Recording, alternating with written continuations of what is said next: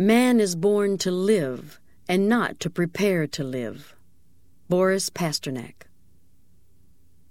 Man is not the creature of circumstances. Circumstances are the creatures of men. Benjamin Disraeli. It is in your moments of decision that your destiny is shaped. Anthony Robbins. In my first book, Unlimited Power, I made it abundantly clear that the most powerful way to shape our lives is to get ourselves to take action. The difference in the results that people produce comes down to what they've done differently from others in the same situation. Different actions produce different results. Why? Because any action is a cause set in motion and its effect builds on past effects to move us in a definitive direction. And of course, every direction leads to an ultimate destination or what we call our destiny. So if we want to really direct our lives, we must first take control of our consistent actions. It's not what we do once in a while that shapes our lives, but what we do consistently. So here's the key, the most important question. What precedes all our actions? What determines what actions we take and therefore who we become and what our ultimate destination is in life? What is the father of all action? The answer to all these questions is one word, decisions. Everything that happens in your life, both what you're thrilled with and what you're challenged by, began with a decision. I truly believe that it's in your moments of decision that your destiny is shaped. The decisions that you're making right now, as you listen to me, the ones you're making every day, will shape how you feel not only today, but how you're going to feel in the weeks, the months, and the years to come. See, it's true that you and I both know that there are people who are born with advantages. I don't deny that. People have had genetic advantages, environmental advantages, family advantages, or relationship advantages. Yet you and I also know that we constantly meet, read, and hear about people who, against all odds, have exploded beyond the limitations of their conditions by making new decisions about what to do with their lives. They've become living examples of the unlimited power of the human spirit. You see, if we decide to, you and I can make our lives one of those inspiring examples. How?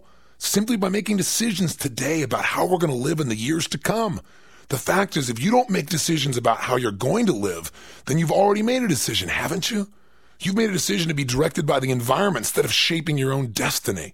My whole life changed in one day, the day that I determined not just what I'd like to have in my life or what I wanted to become, but when I decided who and what I was committed to having and being in my life. That's a simple distinction, but it's a critical one. See, I decided I was committed to certain courses of action. When I made that commitment to those decisions, they became real and powerful. If I'd merely decided that I'd like to make a difference in the world or I'd like to create a better life for myself, then I'd simply been stating a preference. That's like saying I'm interested in making more money as long as I don't have to do anything. that's not power. That's a weak prayer. And it's made without even the faith to launch it.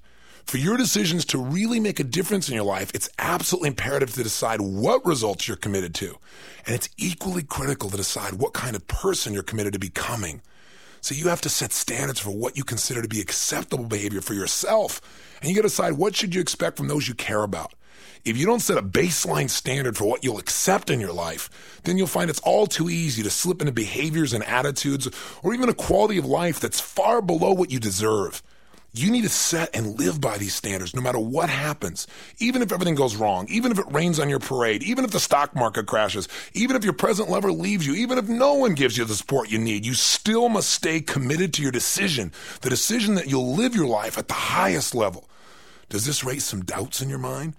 Do you wonder, oh, how am I going to be able to define these standards for myself? If so, stay with me. Together we'll define and create the future you really want. We're going to make this commitment something that's real, that's compelling, and that'll lead you to the fulfillment of your dreams. But you know what? Most people don't make these kinds of committed decisions. Instead of commitments, they make excuses. And you and I don't want to fall into this trap. They say the reason they haven't achieved their goals is because of the way their parents treated them. They're from a dysfunctional family. Tell me a functional family. I'll tell you what, I hear this all the time. Or they had a lack of opportunities or a lack of education or because they were too young or too old. But remember something, these are all conditions. And once again, it's not the conditions of your life that'll determine your destiny, it's your decisions. Using the power of decision gives you the capacity to get past any excuses and to finally change any and every part of your life in an instant. It can change your relationships, your working environment, your level of physical fitness, your income, your emotional states. And the most exciting thing about this amazing force, this power of decision, is that you already possess it. This is a power that you don't have to go out and pursue. This is a power that's not something that's reserved for a select few people with the right credentials or money or family background. It's available to anyone and to everyone.